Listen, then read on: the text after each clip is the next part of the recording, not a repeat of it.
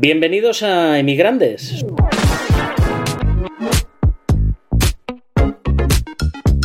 Soy Tomás Peinado y voy a pilotar este podcast en el que vamos a ser testigos de grandes experiencias de personas que a través de sus vivencias como emigrantes se han hecho personas más grandes.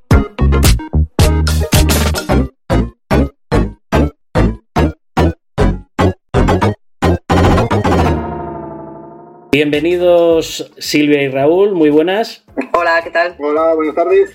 ¿Qué tal por allí, por el Reino Unido? Bien, bastante bien. Un poco nublado, Sí, deseando que llegue el buen tiempo, pero aparte del tiempo no nos podemos quejar de gran cosa. Estupendo.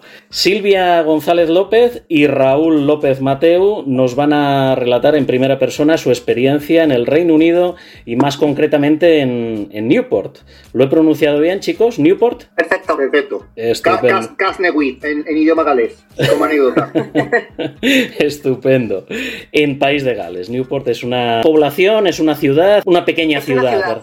Un pequeño, un pequeño inciso, tenemos que tener en cuenta que en inglés hay una palabra que no tenemos en español, que es town. Town. ujú.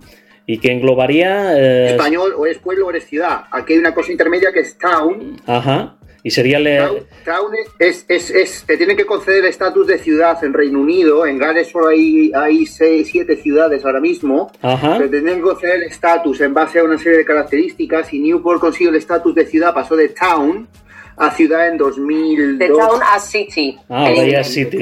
Ajá. Pero en español no, en español llamamos ciudad y ciudad, town y a city, ¿no? Pero bueno, aquí tiene bastante importancia. Entonces Newport tiene el máximo estatus, que es ciudad, sí. Ah, muy bueno, muy bueno, muy interesante, Raúl.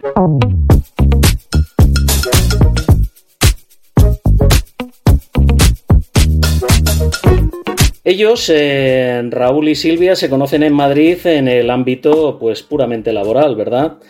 Conectan pronto y pronto descubren una pasión común, que es eh, el Reino Unido y todo lo british. Ya como pareja, viajan frecuentemente al Reino Unido e incluso en un momento dado deciden casarse. Allí al más puro estilo escocés, con la, la Kirt. Kilt. Sí. Kirt. Sí, pero ojo que no es una falta, ¿eh? que yo no lo considero una falda. Pero sí, para nosotros es una falda. Pero no se lo digas a ellos nunca.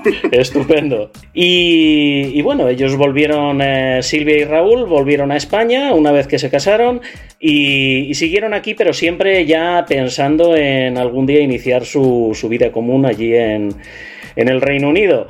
Algo exterior aceleró en un momento determinado su, su idea y su, y su precipitación por acelerar eh, la emigración allí al, al Reino Unido. Y, y bueno, ahora nos vais a contar con más detalle todo esto, los dos. El caso es que lleváis ya casi ocho años viviendo felizmente en Newport, en Gales. No, sin el, ca- sin el casi. Ah, sin el casi. En mi Ya. caso yo ya he rebasado la barrera de los 8 años, a ti todavía te queda un pelín. A mí me queda un mes, pero Silvia ya pasa de los ocho años, sí. Qué bueno, qué bueno. Y además tenéis ya los dos la nacionalidad británica, ¿verdad, chicos? Sí, sí en septiembre fue, ¿no? Septiembre del año pasado. Septiembre del año pasado adquirimos la nacionalidad británica, pasamos los exámenes pertinentes y ya somos súbditos del, del rey Carlos. Muy bien, el rey Charles, efectivamente, que hace bien poquito ha sido su, su coronación. Raúl y Silvia nos van a detallar todas estas apasionantes experiencias, pero yo, perdóname Raúl, pero tengo que romper un poco el, eh, el ritmo lógico de, de- de este podcast y de toda la narración de vuestras vivencias para despejar una duda que me corroe. Cuando te casaste, vestido con, con la, lo digo en bajito, falda tradicional escocesa, la Kirth, debajo llevabas gallumbos, llevabas las, como dice un amigo mío, las frutillas al aire, o cómo fue el tema? Pues mis una serie de amiguetes de mi- mis padrinos, bueno, mi tú, yo tenía tres padrinos, ¿no? Mi padre dijo que de esto del kill ya le pillaba muy mayor y que era, no. Pero mi primo y mi mejor amigo y algún otro amiguete sí se pusieron con, el- con un, con un kill del, del clan Lindsay, por cierto, del mismo clan todos, y tuvimos ese debate, ¿no? Pero decidimos, esto es como el chiste, oye, ponme un poco de crema que no soy del mismo Bilbao, ¿no? El, chiste de Eugenio, de, ponme un poco que no soy del mismo Bilbao. Pues, a ver, escoceses tampoco somos, ¿no? Entonces, sí, lo estuvimos debatiendo, pero no, no. Y menos mal, y menos mal que no, que no íbamos a lo comando, ¿no? Como se, como decía, porque, porque hubiera habido, hubiera habido situaciones tensas, porque cuando tenía que firmar el, el- estaba y se hubiera visto todo. Estábamos sentados en una mesa firmando, que estaba elevada, y yo estaba viendo ciertas cabezas así, un poco lado como de, uy, que está abriendo las piernas. Sí, sí, sí, menos, menos, mal, sí, sí, vimos alguna mirada de terror y de, y de sátira de oh, menos mal. Entonces, no, no, no, no somos del mismo Bilbao, no somos del mismo Glasgow, así que nos pusimos la, nos pusimos algo debajo, sí. Sí, no, no somos del mismo Glasgow, pero yo por lo que, por lo que me ha contado Silvia, dabas el palo totalmente como, como escocés, porque a Silvia le por lo que me han dicho, le preguntaba, le preguntaba a la gente y, al, parecer dabas el palo perfectamente. Para los, para los latinos sí, para los hispanos y mediterráneos sí que me parezco anglosajón o irlandés, pero para ellos no, fíjate, a ellos les parezco polaco, ruso, eslavo. Bueno, pero cuando no, sí, o sea, hasta que abre la boca, porque si yo creo que si no dices nada. sí, o sea, no, pero para los, para los españoles sí que sí que parezco anglosajón o irlandés, pero para los anglosajones es eso. cuando hablo la boca, el otro día me dijeron que sí era griego, porque los griegos tienen una entonación parecida. ¿no? Y, en el caso de Silvia, italiana, ¿no? Qué bueno. llamarla, preguntarla que si es italiana. sí, constantemente. Sí, pero bueno, ellos imaginan el típico español moreno y bajito. Claro, español y con bigotón. Entonces yo no les cuadro. Pero, pero bueno, sí, no, español no parecía con la falda, no. O sea, podía parecer polaco o del mismo Gales o del mismo, de la misma Escocia, pero no, español no era, no no parecía. Bueno, bueno. Una, una, cosa que quiero, que quiero pedir a todos nuestros oyentes es disculpas porque de vez en cuando se nos va la conexión. Yo no sé si es exactamente vuestro wifi, el mío, los dos, pero el caso es que hay pequeños momentos en los que se va la, la conversación. Vamos a intentar eh, mejorarlo, pero bueno, eh, es lo que hay. Es lo que hay, que hay, hay pequeños momentitos que os quedáis ahí congelados y me parece que yo también para vosotros, ¿verdad?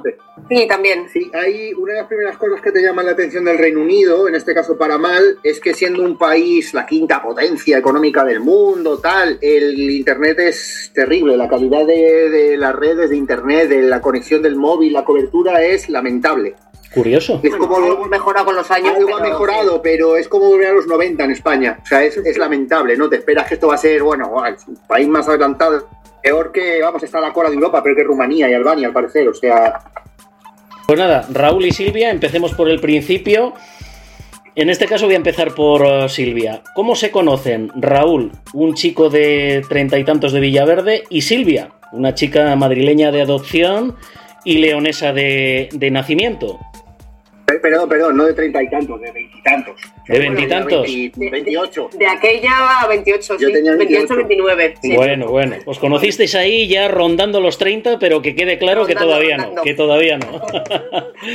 Pues nos conocimos en el trabajo. Yo en España era funcionaria, trabajaba inicialmente en la Comunidad de Madrid, pero con una transferencia pues eh, me moví para trabajar en el ayuntamiento. Acabé trabajando pues que gestión de residuos que era lo mío, en la dirección general de Valdemín Gómez, allá acabé, y era donde trabajaba Raúl, eh, a través de una subcontrata del ayuntamiento. Entonces yo empecé a trabajar allí en noviembre de 2008, que más me acuerdo prácticamente unos pocos días después de que yo empezara a trabajar fue tu cumpleaños, porque recuerdo de las primeras veces estar allí en la cocina de las oficinas, oye, que el chaval este, uno de los conductores, que es su cumpleaños, que bajes, que ha traído pastel a todo el mundo. Y así nos conocimos en el trabajo. No, creo que no la primera, pero sin ninguna duda una de nuestras primeras conversaciones fue acerca del Reino Unido. No sé cómo, nos pusimos a hablar y mm, salió en conversación que yo había estado viviendo en el Reino Unido con una beca Erasmus, vine a, estudiar aquí cuando estaba en la universidad. Y Raúl me estuvo preguntando, ah, qué interesante, ¿y dónde estuviste? Y yo le dije el nombre de la ciudad donde yo había estado, que era Norwich, y me sorprendió muchísimo porque sabía, no solo sabía dónde estaba, sino que sabía cómo pronunciarlo correctamente. En Norwich, hasta entonces, que siempre tengo que dar poner explicaciones acerca de todo, y el chaval este, eh, no sabía la primera, me, es un dato muy curioso y se me quedó grabado en la memoria. Y luego por puntualizar, a ella no le gusta, pero yo era mi jefa en toda regla. O sea, yo era su conductor, era su chofer. O sea, yo tenía un, un jefe de departamento con el que me llevaba muy bien pero era un señor español y mucho español, ¿no? Como se solía decir, o sea, un español pues, como conservador, de derechas, tradicional, católico, apostólico, romano, y ese era el, tipo de jefes que hecho como conductor subcontratado al Ayuntamiento de Madrid. Y cuando ese hombre le cesan y se va, yo paso unas semanas un poco desubicado sin tener un jefe de departamento de referencia al que llevar en el coche. Y cuando ya por fin me dicen, oye, ya tienes un nuevo jefe de departamento asignado. Y dije, ah, vale, ¿cómo se llama él? Dijeron, no es él, es ella. Dije, anda. bueno, no estoy muy acostumbrado a las ellas, a las jefas, pero bueno, yo creo que me meto en el bolsillo a los jefes fácilmente. Tendrá, pues que tendrá 50, 60, ¿no? me dijeron, no. Dije, eh, te va a gustar porque tiene tu edad, macho. Y me vine abajo. Y bueno, me hice, me hice cábalas mentales erróneas, afortunadamente, políticamente erróneas, y aquí estamos, ¿no? Al final, la que era mi jefa y, y la persona a la que llevo en el coche, pues aquí estamos, ahora mi mujer y mi alma gemela. Muy, muy interesante y muy, muy curioso todo. Yo, por lo que tenía entendido, al principio Raúl no, no pronunciaba muy bien la ciudad. ¿eh? No, él, él, no decía exactamente Norwich. ¿eh? Cuentan las malas lenguas que él decía, ¿cómo era? Bueno, sí, o sea, yo, claro, o sea, recuerdo que sí le dijo Norwich y yo lo reconocí, ¿no? Dije, ah, Nor ah, claro, Norwich, no se dice Norwich. sí, sé que dije, no, esto es Norwich. Dije, ah, Norwich, o sea, que, que no se dice ah. Norwich. O sea, que es lo que yo creo que así le llamó la atención, pero cuando dijo Norwich, no dije lo que probablemente todo el mundo le decía, ¿dónde? Y dije, ah, Norwich, se dice Norwich, no Norwich. O sea, yo sabía lo que era, sabía dónde estaba, sabía ponerlo en un mapa y era un sitio que yo tenía en mente, era Norwich, y cuando dijo Norwich dije, ah, claro, que tiene sentido si Norwich. Pero que sí que me acuerdo, que luego ya conociéndole, es una cosa que se sabe de muchos sitios en el mundo, pero en ese momento me sorprendió porque sabía cómo se llamaba el equipo de fútbol del Norwich. Claro, de los Canarios, de Canaries. De Canaries. De Norwich City, los Canaries. Y digo, madre mía de mi vida, no solo sabe dónde está en el mapa, sino que más sabe cuál es el partido del equipo de fútbol local. Que es un equipo de segunda división, que tampoco es un Manchester United. Sí, sí, Pero sí, es de Canaries, Norwich City. Ahí empezaste tú a ver, Silvia, que, que ahí había un interés por, eh, por lo british ya que se acercaba mucho al tuyo, ¿verdad? Totalmente. Muy bien, muy bien, qué curioso. Sí, la verdad es que eso fue, sí, y eh, sí, es una conversación que recurrente que vino, ¿no? Hablar sobre el Reino Unido, ¿no? aparte, aparte de lo que es el gusto por lo british, eh, tú tenías, en Raúl, familiares, ¿verdad? Que o, residían o habían residido en el Reino Unido. Sí, yo, yo en mi caso, bueno, mis padres se divorcian cuando yo soy muy pequeño, ¿no? Cuando el divorcio en España era un poco un anatema, ¿no? Y se, se, fue unos meses a Londres, al Reino Unido, bueno, se fue entre Oxford, Cambridge y Londres, se fue unos meses a, bueno, pues no sé, a cambiar de vida, a aprender inglés, a, bueno, a encontrarse a sí mismo, era, era muy joven, ¿no? Y yo tenía nada, tres añitos, yo creo, era muy, muy pequeño. Yo solo, y de los primeros recuerdos que yo tengo en mi vida es, son las postales que mi padre me mandaba con figuritas de los, de los Beefeaters, de la torre de la, la Tower of London, la Torre de Londres, o los típicos guardias reales, ¿no? De los Guardsmen, de la reina, ¿no? Entonces mi padre me mandaba figuritas, yo luego me escribía constantemente para que todos los jueves viernes me llegara una, una postal y me decía, mira, traje tu padre de Londres. Y para mí era el mayor acontecimiento en mi vida en esos momentos, ¿no? Y luego una tía mía, pues se, se lió, vamos, echó un novio inglés y se fue a vivir al Reino Unido y ha pasado ya el resto de su vida en el mundo anglosajón. Y, para, y luego fue mi hermana también. Mi hermana durante un tiempo pues acabó en el Reino Unido, ¿no? Entonces yo siempre, bueno, y mi prima también. Siempre, siempre he tenido, siempre he tenido familia constante, entonces yo siempre he estado en contacto constante, pues eso, por familiares y, bueno, luego amigos también, amigos, ¿no?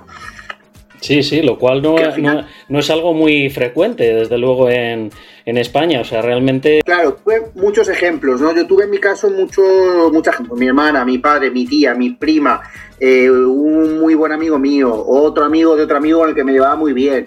Y a lo tonto, lo tonto, pues vine varias veces al Reino Unido, pues a visitar a unos, a visitar a otros, contaban pues cómo vivían aquí y tal, ¿no? Y además iba a sus casas, ¿no? Iba, no iba a un hotel turístico a Londres, ¿no? Yo iba a donde yo viviera, ¿no?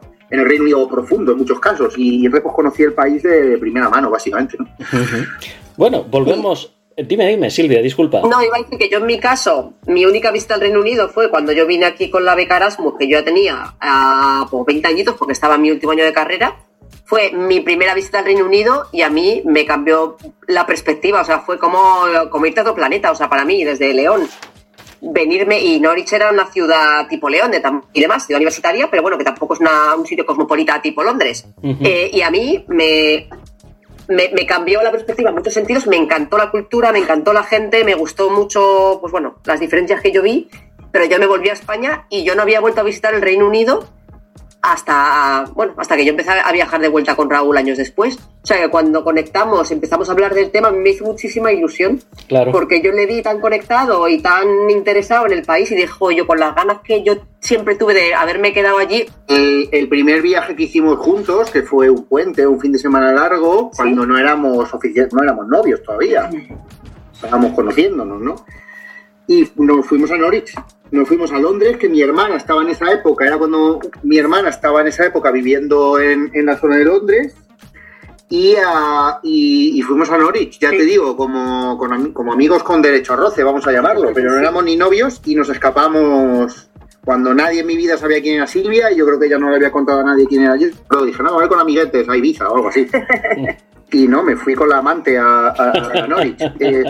Eh, y luego, como anécdota, yo me enamoré del Reino Unido y de la cultura británica por dos polos, bueno, no, que no son tan opuestos. Cuando vives aquí te das cuenta que no son tan opuestos, pero en principio uno es un polo muy cultural, que es el de la música, el Britpop, que en España pues, fue muy famoso, ¿no? Con los famosos Oasis, Blur, uh, Pulp, Pulp, The Verve, o sea, con, la música británica, con los Beatles.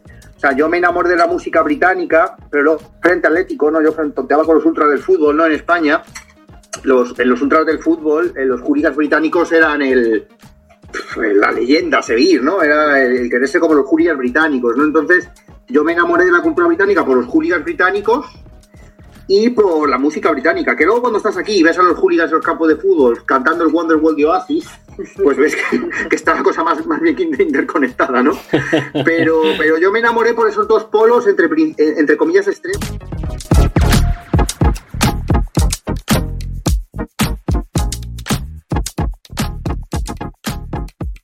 Hablábamos antes de, vuestra boda, que fue en 2012.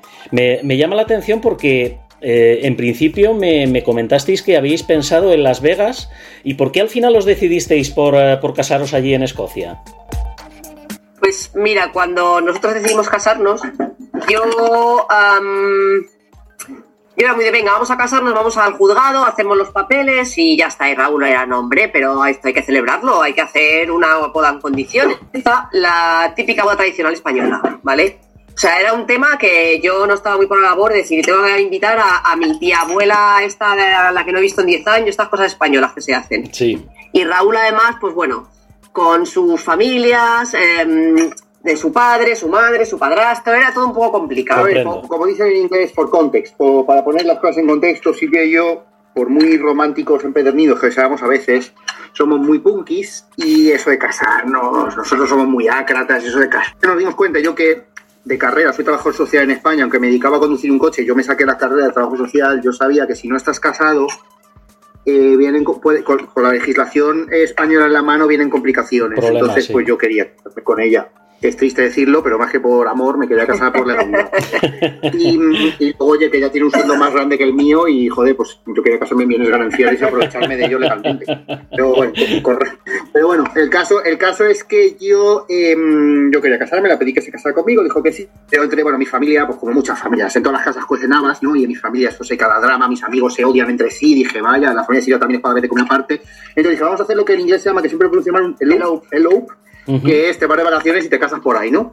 Y en ese momento nos pareció una idea genial porque era como de, mira, lo celebramos, pero de esto que haces en el extranjero y te quitas la presión de tener que invitar a la gente, ni la gente tiene interés en ir porque pues no deja de ser complicado, claro, etcétera. Y Las Vegas no deja, Las Vegas no deja de ser lo más famoso, pero eh, pues el tema de Las Vegas es caro, está muy lejos, el legalizar el matrimonio en España es complicado y nada, eh, sí que es cierto que habíamos estado en Reino Unido unos meses antes y nos había llamado mucho la atención lo fácil que es casarse en Reino Unido y que te puedes casar, ofrecen todo tipo de bodas. Te puedes casar en Wembley, en el estadio de fútbol, en un pub de pueblo, la iglesia que te guste. Allá, eh, donde vayas. Ves carteles de ¿te gustaría casarte aquí? En el castillo, puedes alquilar. En el Castillo de los Inmortales, nos alquila, te, te, alquilan el Castillo de los Inmortales por mil libras. O sea, eh, donde se rodó Los Inmortales, o, o Don Braveheart, donde se rodó esta, otra boda, y, se lo estábamos contando de, joder, nos queremos casar en La Vegas, pero yo complicado, y dijo, joder, ¿no me comentasteis hace unos meses que en Reino Unido, que tanto guste, que ves cada dos por tres, la de sitios curiosos los que te puedes casar? Y se nos, se nos encendió una luz. Ajá. Como, se nos ocurrió a nosotros. y resulta que en Reino Unido hay un sitio que se llama Gretna Green, que después de Las Vegas y, por encima de Bali, en Indonesia, es el sitio más importante para bodas del mundo. ¿Y se llama, se llama, disculpa Raúl? O verde Gretna. Sí, Gretna. Como Greta, como el nombre, pero con N, Gretna. Gretna Green, verde. Ah, es el nombre de un pueblo en Escocia y es que en, en el Reino Unido, hace unos siglos, hubo una, un periodo en el cual las mujeres que no tenían la mayoría de edad, menores de 21 años, eh, no podían casarse sin permiso de su guardián, ya fuera su padre o su hermano o quien fuera que era responsable de ellas. Y claro, la mayoría de edad era a los 21 años, en aquella época las mujeres se casaban muy jovencitas, pues 17, 18 años de más, a los 21 ya eras una solterona.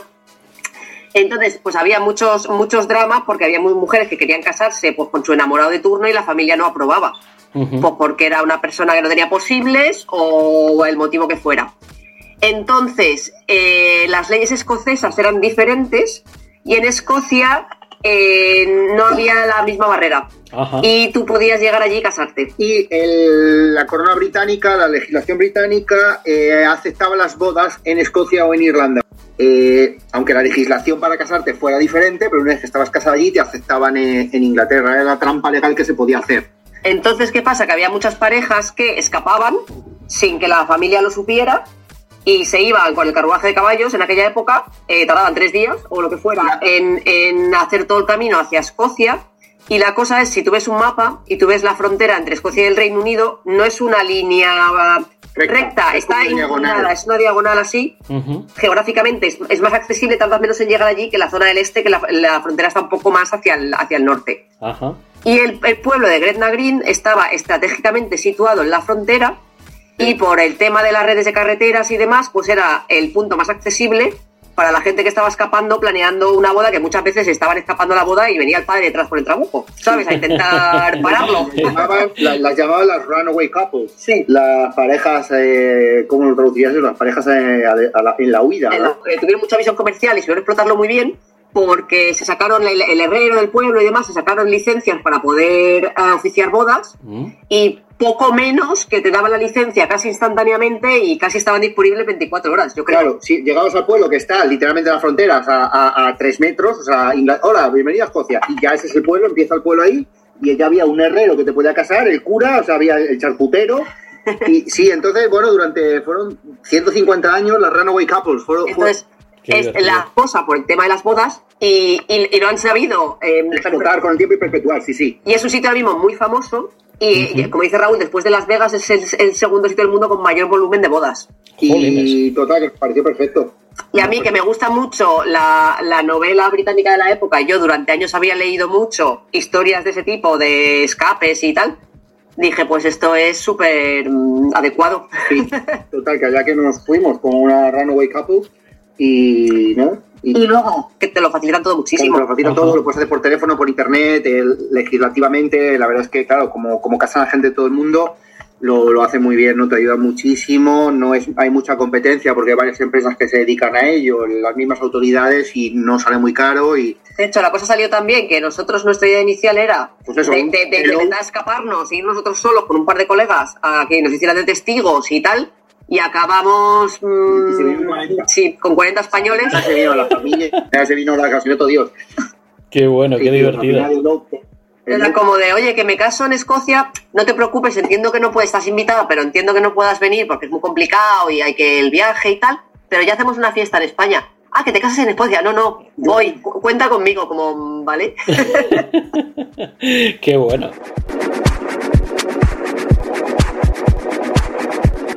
Disculpadme chicos, pero lo vamos a dejar eh, por hoy aquí. Vale, no te preocupes. Hemos hablado de la boda, hemos hablado de vuestra llegada al Reino Unido, de vuestros preparativos. En fin, hemos tratado muchas cosas y vamos a dejar pues otras muchas interesantes eh, para contar en próximos episodios. Vuestra llegada definitiva ya al, Reino Unido. Me gustaría también que nos contarais pues cositas de ellos allí, anécdotas de cuando llegasteis, eh, cómo os recibieron y demás. Me gustaría también que nos contéis cosillas del Brexit, de la coronación, de la coronación que ha sido muy, muy reciente del rey Charles y cómo ven ellos la monarquía en fin, muchas cositas que vamos a ver mucho más tranquilamente en siguientes episodios. Muchísimas gracias Silvia, muchísimas gracias Raúl y nos vemos en el próximo episodio, ya sabéis, en este podcast que se llama Emigrandes. Tomás Peinado, Silvia González y Raúl López en Emigrandes, el podcast.